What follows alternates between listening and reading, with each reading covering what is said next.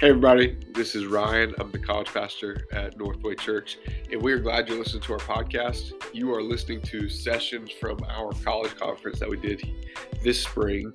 And at this conference, we focused on the, the main theme of the love of the Father. And we had a buddy of mine named Adam Tarver. He's the college pastor at Prince Avenue Baptist Church over in Athens. He came and he did two sessions for us, and that's what you're listening to here. Where session one, he focuses on God is love, and then the next session, he focuses on God is Father. And they really are just really incredible, and we think you'll get a lot out of them because we did at the conference. Uh, now, the second session, the God is Father, it does have a little bit of an audio problem or cut out in the middle of it, and so that's unfortunate, but it's still really good, and so we hope you'll check it out. But we hope that these are just fruitful and good for your hearts, and we hope that uh, if you're not plugged in with us, that you get plugged in with us and you would contact us. All right, guys, y'all enjoy.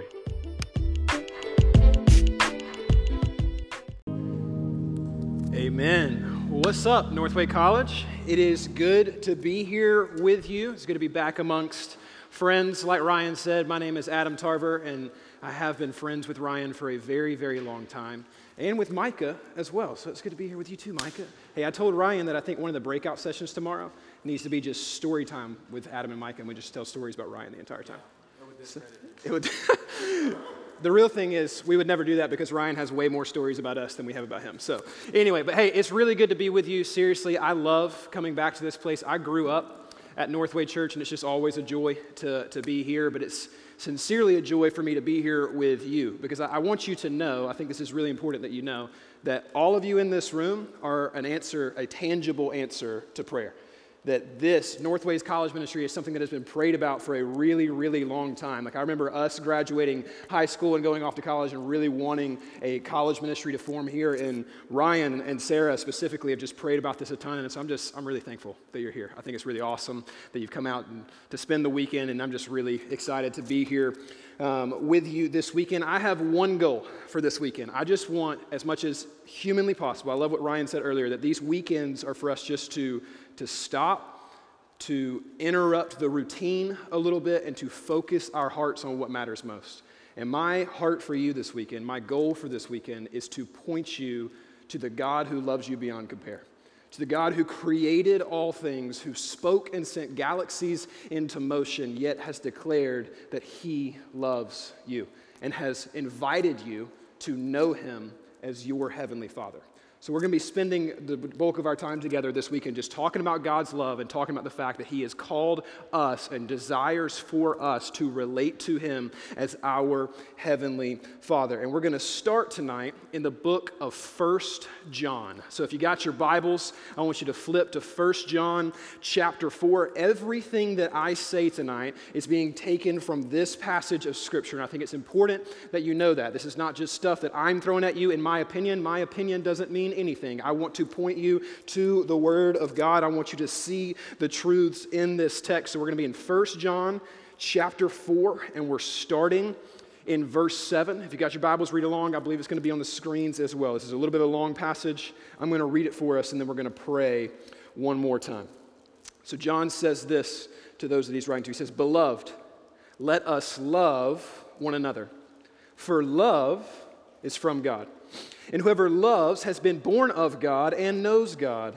And who does not love does not know God because God is love.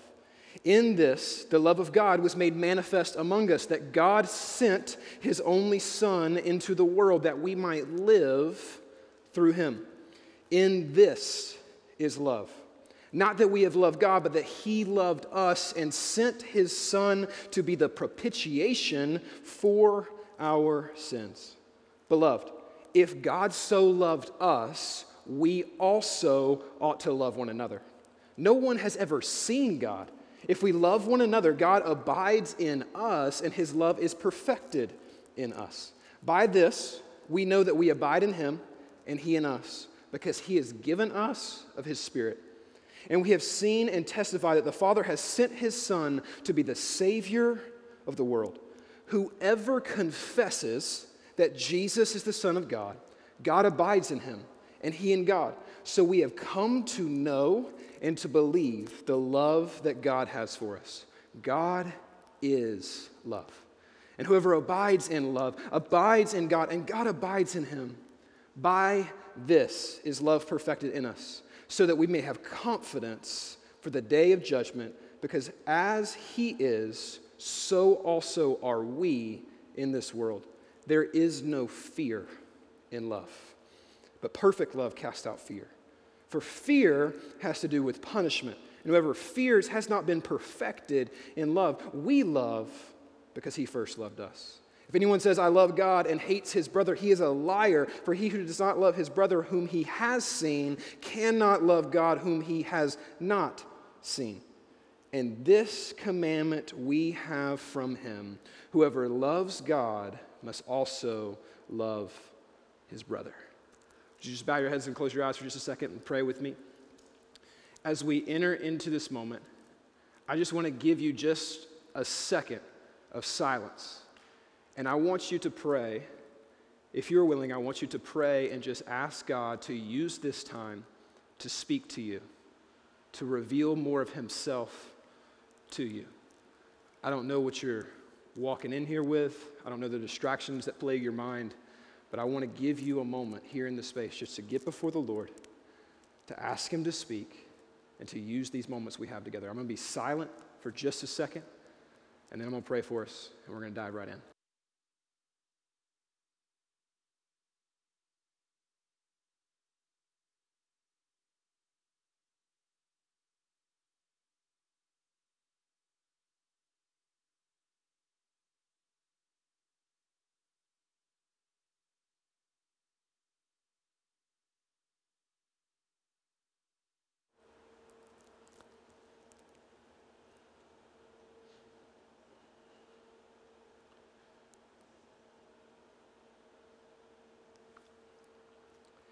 Heavenly Father, I am so grateful to be here.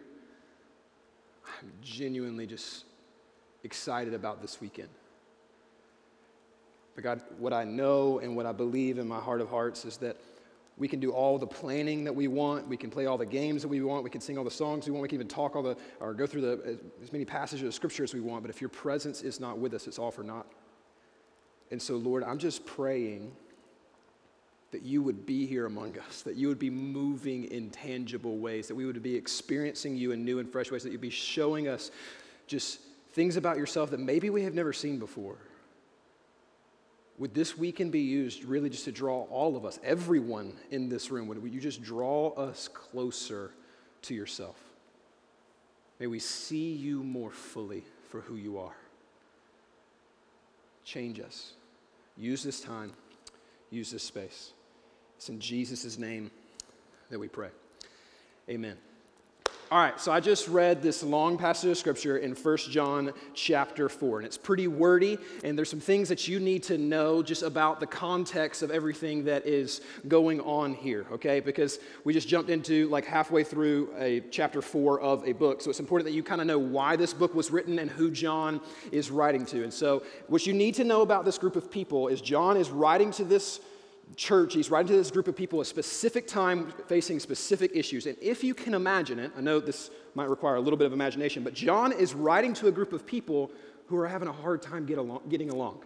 Might be hard for you to imagine, right? Like he's living, these people are living in a day in which there's a lot of division, there's a lot of animosity, there's a lot of frustration, there's a lot of conflict happening. There's people who believe radically different things about who we are, who, how we're meant to live our lives, how, who we are meant to be, and how we're meant to live in this world. People who are all over the map theologically, people who are all over the map politically. And John is writing this book to this group of believers, encouraging them to be different than the world around them. That's why he's writing this book. He's writing this book, speaking into this culture where there's so much animosity. And the main thrust of this book, John continually, throughout this book of First John, encouraging, encourages these people to cling to two things. He says to cling to the truth and to love one another.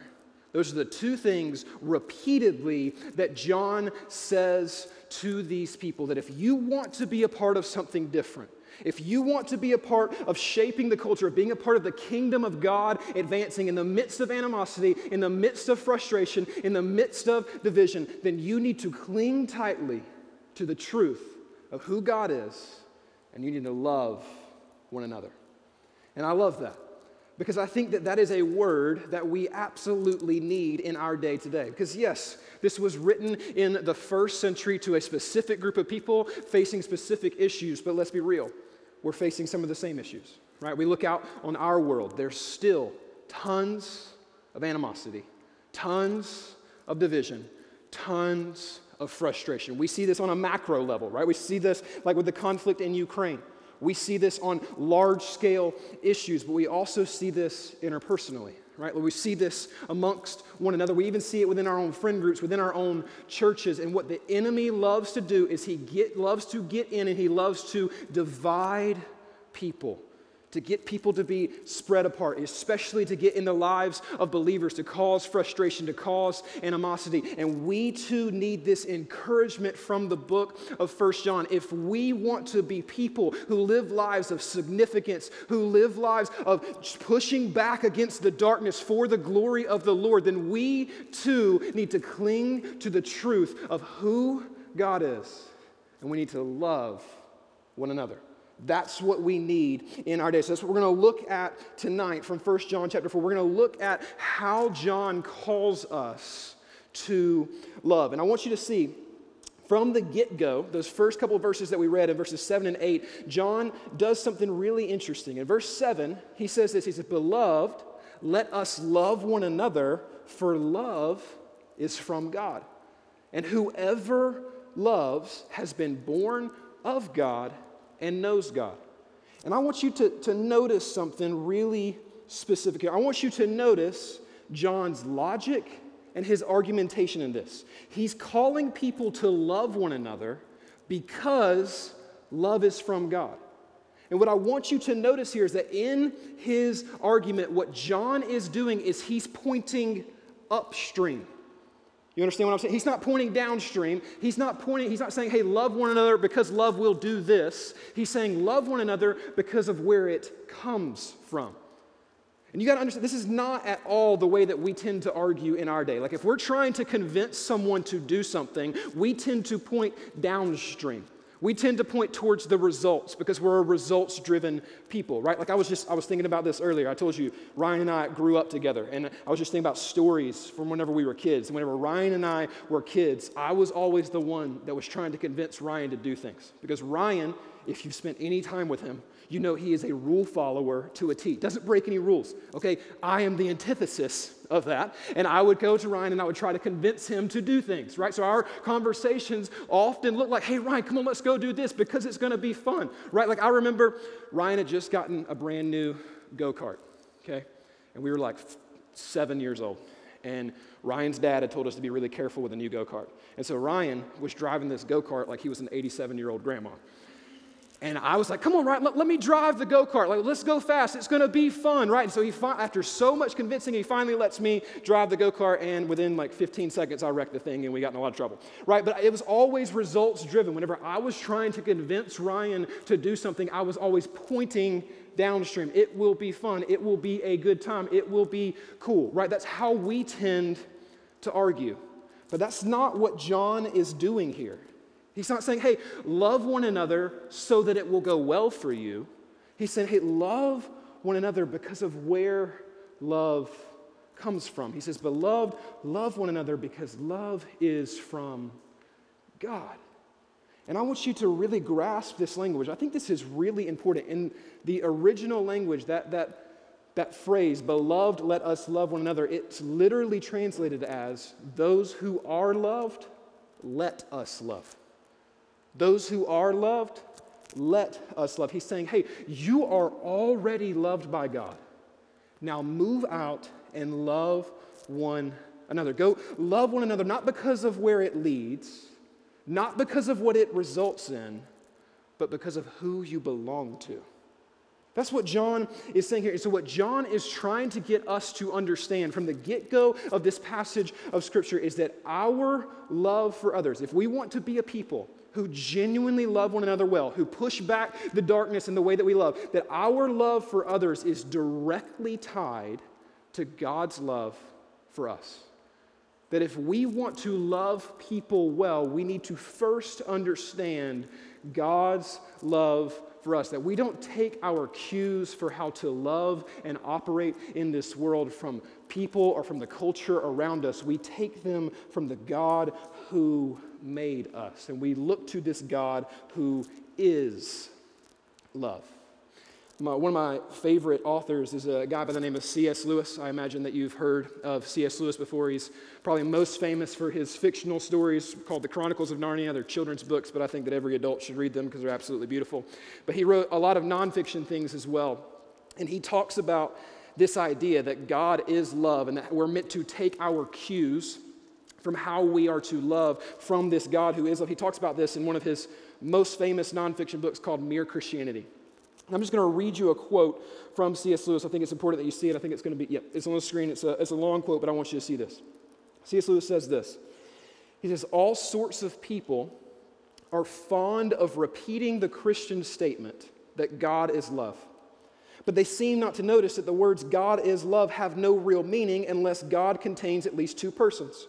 Love is something that one person has for another. If God was a single person, then before the world was made, he was not love. He's referencing the Trinity there, which we're not going to get into tonight. Okay, we're just, we're, I'm going to leave that one for Ryan. He says, of course, what these people mean when they say God is love is often something quite different. They really mean love is God. They really mean that our feelings of love, however and wherever they arise and whatever results they produce, are to be treated with great respect. Perhaps they are, but that's something quite different from what Christians mean by the statement God is love.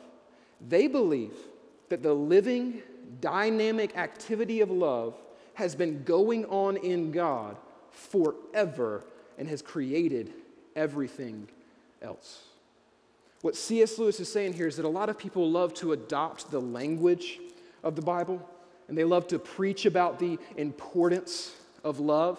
But what the culture around us is actually doing is they're actually making a God out of love rather than looking to the God who is love.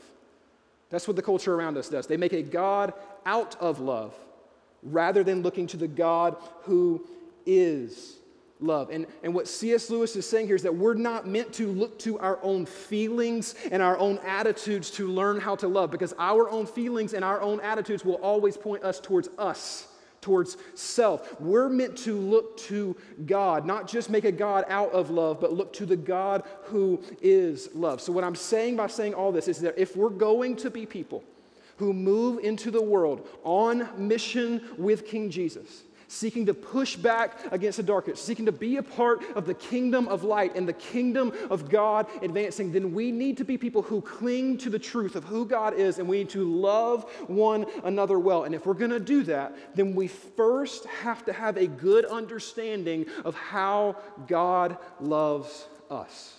And the rest of this text in 1 John chapter 4 gives us incredible insights on how God loves us. So, what I'm going to do with the rest of our time together is I'm going to point out four things about God's love found in 1 John chapter 4. And then I'm going to point out one practical takeaway for us. That's where we're going. Four things about God's love for us, and one practical takeaway as we leave this place. So, the first thing that I want you to see, again, I want you to see it in the text, not just my opinion. The first thing that I want you to see is that God's love initiates. God's love initiates. I'm taking this from 1 John 4, verse 9. That text says this it says, In this, the love of God was made manifest among us, that God sent his only Son into the world that we might live through him.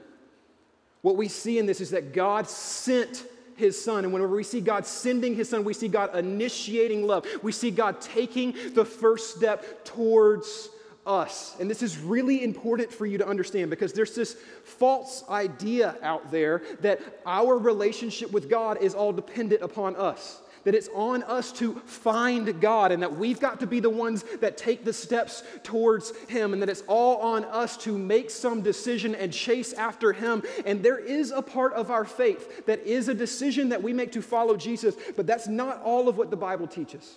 What the Bible teaches is that on our own, that we are all dead in our sins that we are without hope in this world and that we could do nothing to earn the love of God.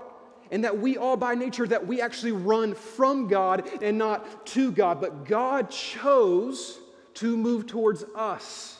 That he is the one who initiated this relationship, not you. And he did so by sending his son into the world. But we often don't think about that in our relationship with God. We have it sometimes in our mind that we have to prove ourselves worthy of God's love.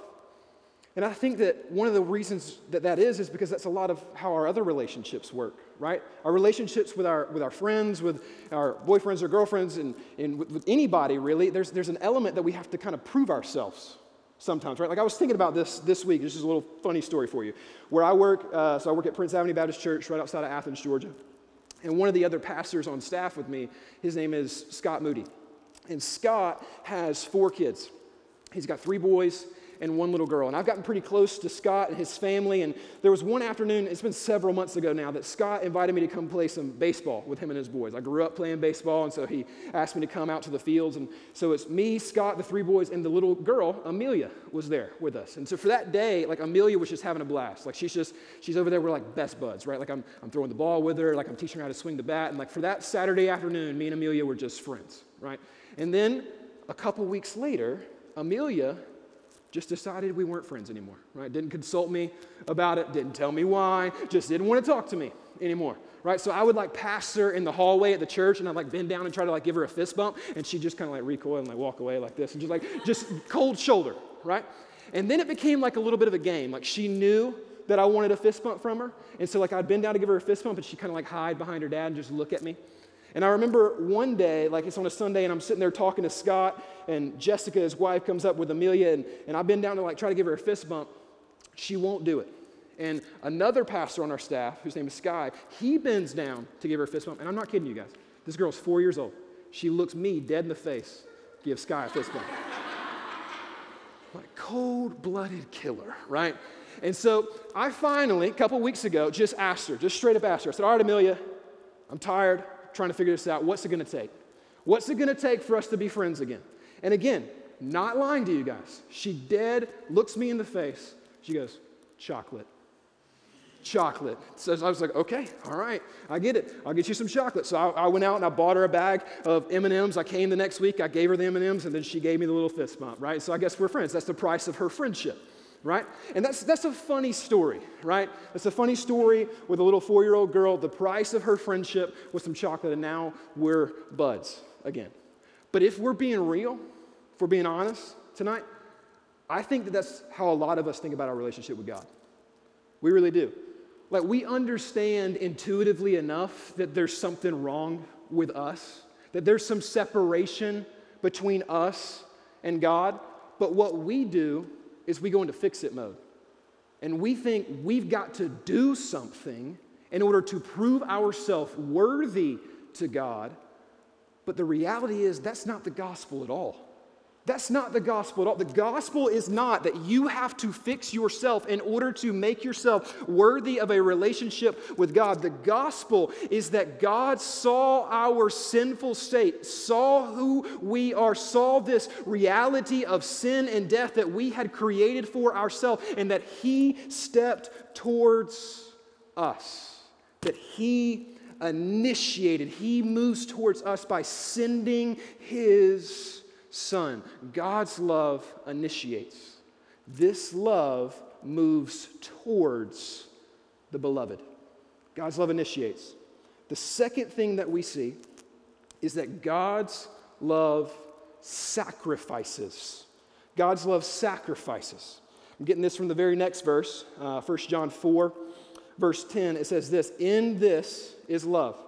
Not that we have loved, but that but that, excuse me, not that we have loved God, but that He loved us and sent His Son to be the propitiation for our sins. So, again, here in verse 10, John is continuing that thought from verse 9. He's reminding us that we did not initiate this love that God initiated by sending his son, but then he elaborates on this thought even further. And he says that he sent his son to be the propitiation for our sins. Now, let's talk about this word, propitiation. This is a word that oozes religion and theology. And my guess is, unless you're like a Bible nerd or a theology scholar, you probably didn't use the word propitiation in your normal Friday conversations today. And so let's talk about this word. You're, you're, I, I, believe in you. You can get, learn a new vocabulary word tonight. So we're going to talk about it. Propitiation in the Bible, what it means is this it carries this idea of something being settled or appeased. That's what propitiation means something being settled or appeased, something being atoned for. Just using another Bible word for it, something being atoned for or a debt being paid. See, what the Bible teaches is this is that our sin, like I said earlier, causes separation from God. That our sin accrues a debt, so to speak, that we could not pay on our own. Because what we see in Scripture is that God is this holy, perfect God. He's holy and he's mighty, and there's nothing that we can do to offer him anything that will ever pay the debt that we have accrued. No sacrifice that we can offer on our own that will satisfy the debt that we have racked up in our own sin. But God saw that, and out of love, God chose to offer a sacrifice for us. And he offered the sacrifice of his very life. And so get this, I want you to wrap your minds around this that there is no sacrifice that you could ever offer to this holy and perfect God. And so this holy and perfect God became a sacrifice for you. For you. This holy and perfect God became a sacrifice for God out of love. Jesus Christ, the Son of the living God, left heaven, came down to earth, took on flesh. We just sang about it Emmanuel, God with us, and lived the perfect life that you and I could not, and was crucified, laid down his life to pay the debt that you and I owe. He sacrificed once and for all. And I want you to hear that truth tonight. My guess is, I'm, I'm, making an assumption here. I don't know all of you in the room, but I'm assuming that many of you know this story. You've heard the story of Jesus, you know what he has done. But I want this to land on your heart tonight that he did this for you. Like, I think sometimes we're really good at talking about the things of Jesus on a macro level. You know, we know John 3:16, God so loved the world that he sent his son. And that's true and that's good, but I want you to hear the truth for you. God wants a relationship with you. He cares about you. He knows you. He loves you. And He sacrificed for you, for you to be brought back into relationship with Him. This is a sacrifice not that you have earned, not that you could have ever deserved, but one that is freely given out of great love. God's love sacrifices. I'm gonna hit a pause right here because my shoe is untied and I'm scared I'm gonna trip okay? So I'm gonna do an awkward thing that I've never done. I'm gonna tie my shoe on stage. Cool? We're gonna do that. So, Eric, you know how it is, bro. If I, if I trip up here, it'd be bad. So, this is great. This is kind of like uh, spelling in front of people. It's kind of harder to do whenever everybody's watching me. So, anyways, all right, thank you. I appreciate you letting me do that. so, anyway, the, the third truth that I want you to see, the third truth that I want you to see from this text is that God's love abides. God's love abides. Again, we're getting this directly from 1 John 4. I'm taking this from verses 15 and 16. It says, Whoever that confesses that Jesus is the Son of God, God abides in him and he in God. So we have come to know God and to believe the love that God has for us. God is love, and whoever abides in love abides in God, and God abides in him.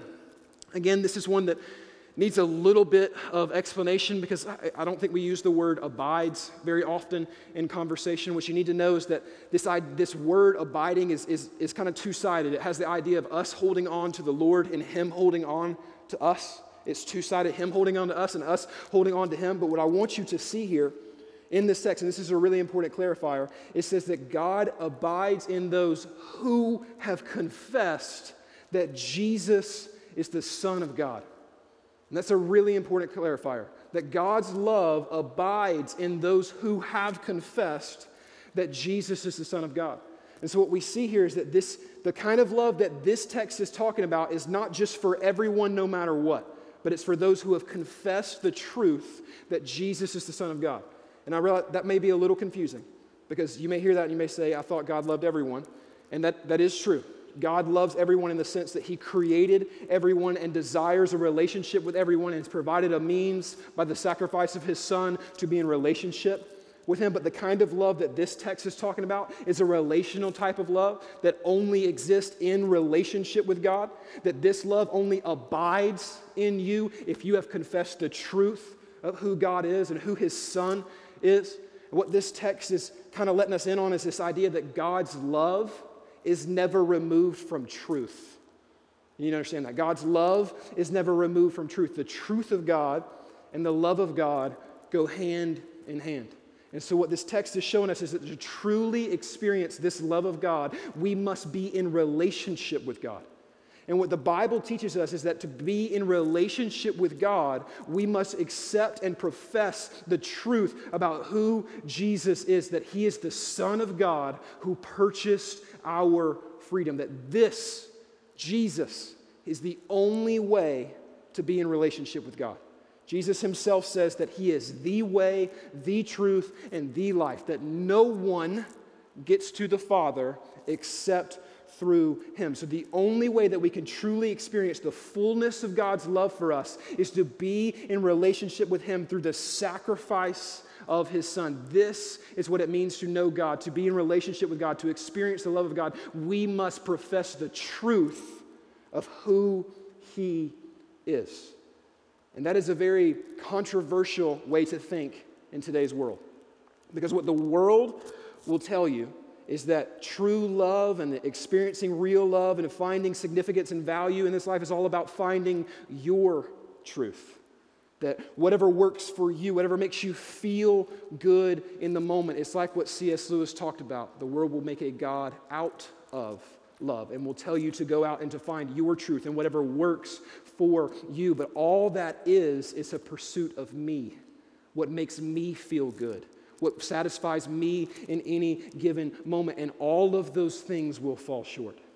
And so, what the Bible is saying here is that it's, life is not just about finding your truth, it's about knowing and confessing the truth that Jesus Christ is the Son of the living God. And whenever you confess this truth, whenever you believe in your heart that Jesus Christ is the Son of God who died for your sins and then rose from the grave three days later, the Bible teaches us that we are welcomed into the family of God, that we receive the adoption as children of God. We're going to talk about that more tomorrow night. But this idea is that we must know the truth of God. Whenever we confess this truth, that God's love abides in us and we abide in God's love. And like I said, that idea of abiding is two sided, right? It has this idea that we cling closely to the Lord and we cling on to Him with all that we have. But at the same time, He's holding on to us. That's a really encouraging thing because what we know is that our effort will eventually fail but his never will. Again, I think about it like this. I got another story about one of my friend's kids. My, my wife and I don't have kids yet, so I got to tell a story about other people's kids, I guess, for the time being. So, anyway, one of my buddies, Brant, he has three boys. And the oldest of his boys, his name is Luke. And whenever Luke was really little, I'd go over to their house, and Luke would always just like want to wrestle, right? Like that's just what little kids do. And so we're like wrestling. I'd like throw him on the couch, and we're playing. And one of the things that Luke really loved to do is he loved to like grab onto my thumbs, and I would like wrap my arms around his hands and I'd like pick him up in the air and I'd like swing him back and forth like this. You know what I'm saying? You've, you've done this with some little kids before, maybe. Like I, I would just do this right here. And he loved it. He thought it was hilarious. He would laugh and he would play and he thought it was awesome. He loved to do that. Now, let me ask you is the reason that Luke, is the reason that Luke never fell out of my hands because he was so strong and he was holding onto my thumb so tightly? No. But it was because I was strong enough to hold him and make sure that he never fell. That's the picture that I want you to have whenever you think of abiding. That there is this element that you hold on to the Lord. You hold on with all that you got. You pursue after Him. But if you belong to Him, you can take hope, you can take solace in the fact that He is holding on to you and He's strong enough to make sure that He, you never fall. That you never, He's never going to let you go. If you are in Christ, if you have confessed that Jesus is the Son of God, that there is nothing that will ever pluck you out of the Father's hand. This is what it means that God's love abides in you and you abide in it. So God's love abides. The fourth thing that we see about God's love is this is that God's love secures. God's love secures. Taking this from verses 17 and 18, it says, is by this is love perfected with us, so that we may have confidence for the day of judgment. Because as he is, so also are we in the world. There is no fear in love, but perfect love casts out fear, for fear has to do with punishment. And whoever fears has not been perfected in love. I love this. This verse is so beautiful because it shows that for those of us who have received the love of God, who have been brought into the family of God, who are his children through the sacrifice of Jesus, that we have ultimate security in his love. That his love offers a security that enables us not to be fearful in this life, but to stand firm and to be confident, not being swayed by anything that comes at us. And that's something that we desperately need. I was thinking about this even just earlier this week. I'm reading through the, the book of Matthew right now with a group of guys um, in our college ministry. And several weeks ago, we were at the very beginning of Matthew, and, and I was reading Matthew chapter 3, which is where Jesus is baptized. You may have read this story before. He's baptized by John the Baptist, and he comes out of the water, and it says that the heavens open. And there's a voice from heaven that says, This is my beloved Son, with whom I am well pleased. This is the Father speaking affirmation and love over the Son. This happens at the end of Matthew chapter 3. But then what's really interesting is at the very beginning of Matthew chapter 4, it says that the Spirit leads him into the wilderness where he's tempted by the enemy. And the enemy comes to him and begins to tempt Jesus after 40 days of fasting, and he begins to tempt him. He, the first two temptations start with this. The enemy says to Jesus, He says, If you really are the Son of God, then turn these stones into bread. The second temptation says, If you really are the Son of God, then throw yourself off this cliff, and the angels will protect you. What the enemy is doing in Matthew chapter 4 is he's trying to get Jesus to doubt his identity. He's trying to get Jesus to doubt the security that he has in a relationship with the Father. He's trying to get Jesus to feel the need to prove himself. And the enemy will do the same thing to you. But because Jesus had just come from that baptism moment, and he knew what his father said of him that this is my beloved son with whom I am well pleased. He did not feel the pressure to prove himself to the enemy, and his knowledge of God, what God had said of him, made him able to be faithful in the present. Because Jesus is secure in the love of the Father, it enabled him to be faithful in the present. And I want you to know that the same can be true for you that if you are in Christ, that that means that you are already loved that you have been chosen as a child of God and you do not need to prove yourself to Him. Jesus has already accomplished everything for you, and you can rest in the love of the Father, knowing that you are identified as His child. And nothing can take that away from you. God's love secures. That's what this text teaches us. It teaches us that God's love initiates, that God's love sacrifices, God's love abides, and God's love secures. And like I said just a few moments ago, I want you to understand that this is true of you. Don't just breeze past this. Like Ryan said a few moments, we're, we're here tonight on a Friday night to pause long enough and look at these deep truths of Scripture. So just consider with me for a second that there is a God in the universe. This is what the Bible teaches that there is a God who created everything that we experience, who loves you this deeply. That's an incredible thought. That's a huge thing. And I want you to experience this love personally, not just intellectually, but with your heart, with all of your being. And I want you to understand that whenever we experience this love, it is our obligation to then go and share this love. First John chapter 4 is very clear about that. And our final point for tonight is this our love imitates. Our love imitate, so that we are meant to follow the example of our God and love others the same way that He has loved us. Within this small passage of Scripture, John is so clear about this. In verse 7, he says, Beloved, let us love one another, for love is from God. Verse 11 he says, Beloved, if God so loved us, we also ought to love one another. In verses 19 and 20, we love because He first loved us. This love that we receive from God is not just meant to stop with us it's meant to flow through us. We are meant to imitate King Jesus in the way that we love others around us. You know what that means? It means that your love is meant to initiate. You move towards others. You don't just sit idly by and hope that others come to you. No, you go after people. You pursue people in the name of Jesus. You initiate. It means you sacrifice. That you don't make everything in every relationship all about you. That you value as others as more important than yourself. You pursue people and you love people and you lay down your comforts in order to pursue people well. It means that you abide in relationships, meaning that you don't give up. That you don't fight with people, you fight for people. And you don't leave whenever relationships get hard. You're there for one another. And your love is meant to provide security for people too. Because ultimately, the way that you love should show a glimpse of the way God has loved you.